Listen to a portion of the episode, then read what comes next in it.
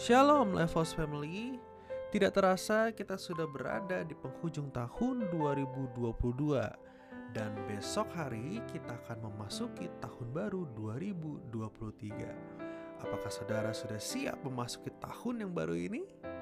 Katakan amin. Siap tidak siap kita akan mengarah kepada tahun 2023 Lalu apa yang perlu kita siapkan untuk menyongsong tahun 2023 itu? Firman Tuhan hari ini berkata, "Kuatkanlah dan teguhkanlah hatimu." Kuatkanlah dan teguhkanlah hatimu adalah sebuah kalimat yang Allah ucapkan kepada Yosua saat Yosua ingin masuk ke dalam tanah Kanaan.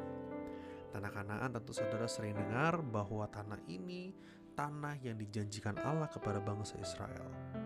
Waktu mereka dibebaskan dari bangsa Mesir, Allah berjanji mereka akan memasuki sebuah tanah yang berlimpah susu dan madu. Ada di mana? Tanah Kanaan.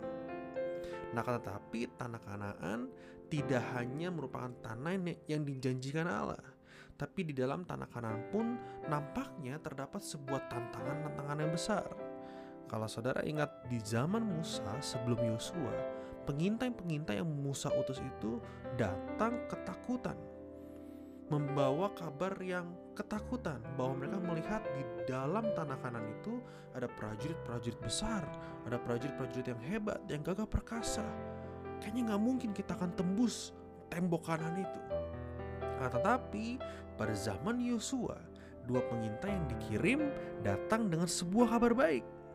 Apa kabarnya? Kabarnya demikian di Yosua 2 ayat 24. Tuhan telah menyerahkan seluruh negeri ini ke dalam tangan kita Bahkan seluruh penduduk negeri itu gemetar menghadapi kita. Respon pengintainya Musa dan respon pengintainya Yosua berbeda.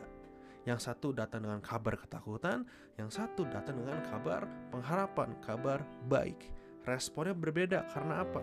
Karena pengintai Yosua sudah jelas, sudah me, sudah memiliki sebuah kalimat kuatkan dan teguhkan hatimu.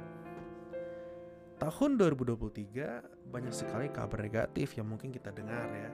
Entahkah resesi, entahkah mungkin bencana-bencana alam yang akan terjadi dan lain sebagainya. Lalu apa yang kita perlu persiapkan, kuatkan, dan teguhkan hatimu. Yosua 1 ayat 7 8 berbunyi demikian. Hanya kuatkanlah dan teguhkanlah hatimu dengan sungguh-sungguh. Ya jadi tidak setengah-setengah Bertindaklah hati-hati sesuai dengan seluruh hukum yang telah diperintahkan kepadamu oleh hambaku Musa.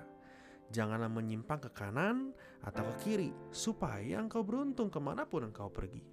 Janganlah engkau lupa memperkatakan kitab Taurat ini, tetapi renungkanlah itu siang dan malam, supaya engkau bertindak hati-hati sesuai dengan segala yang tertulis di dalamnya.